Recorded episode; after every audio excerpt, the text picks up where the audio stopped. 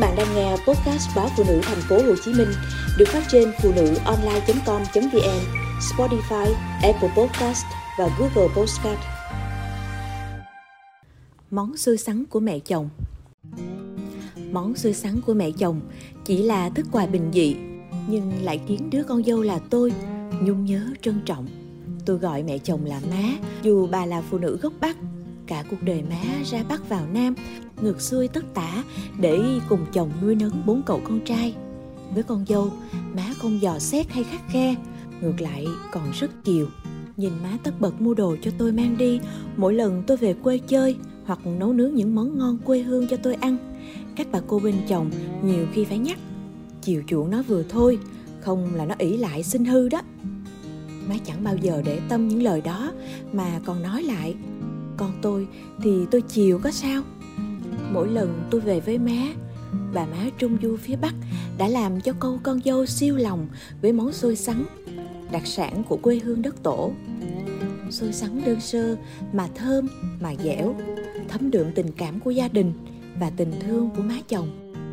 Năm nào cũng vậy, cứ vào độ đầu đông là má lại đi dở sắn. Những cây sắn được má vun trồng, chăm bón, nay đã cho những củ sắn to dài, nằm dưới lớp đất đồi. Sẵn dở về, được rửa bằng nước sạch, cạo lớp vỏ ngoài để lộ ra vỏ màu hồng. Má vẫn bảo những củ sắn thẳng, mập mạp, có lớp vỏ màu hồng tươi tắn là sắn ngon. Lột vỏ xong, má cắt sắn thành từng khoanh, rồi cắt thành từng miếng vuông vức. Sắn lại được ngâm trong nước muối loãng hoặc nước vo gạo tầm 3 tiếng cho bớt vị chát.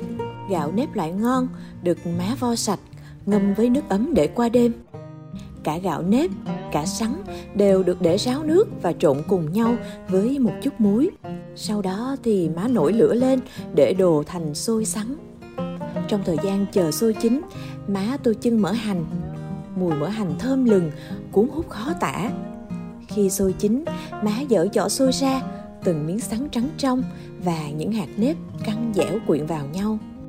Hương thơm của chỏ xôi mới dở luôn là thứ khiến tôi nhớ nhung hơn cả mùi thơm của mùa màng, nương rẫy. Khi xôi còn nóng hổi, má rưới mỡ hành lên để cả nhà cùng thưởng thức.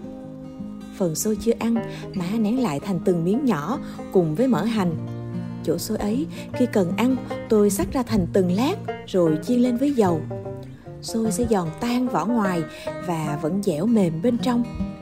Trong ba lô trở về thành phố, ngoài những món quà quê khác, tôi luôn mang theo một phần xôi sắn. Xôi ấy tôi mang đến công ty chia cho đồng nghiệp để mọi người cùng ăn và tấm tắc khen xôi ngon tấm tắc với tấm lòng thơm thảo của má. Năm nay nghe gió heo may vừa chớm tôi lại nôn nao nhớ món sơ sắn của má.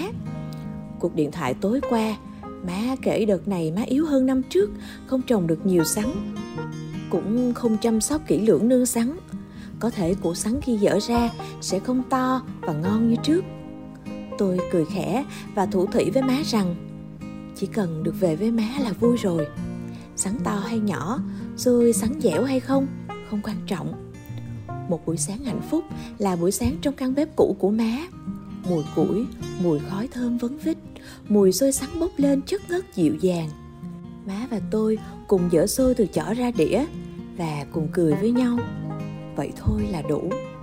Xôi sắn đâu chỉ còn là một món quà quê, mà còn là thứ gửi gắm tình thương của má. Yêu thương một người do mình sinh ra và nuôi nấng là một điều rất tự nhiên. Còn yêu thương một người trước đó vốn xa lạ là một điều chẳng dễ dàng. Nhưng má đã làm được. Trong từng chén xôi má nấu, từng bó rau má hái trong vườn, từng túi hạt đổ hạt vừng má gói cho đi tất cả đều nhắc nhở tôi rằng tình thương của má ở đấy.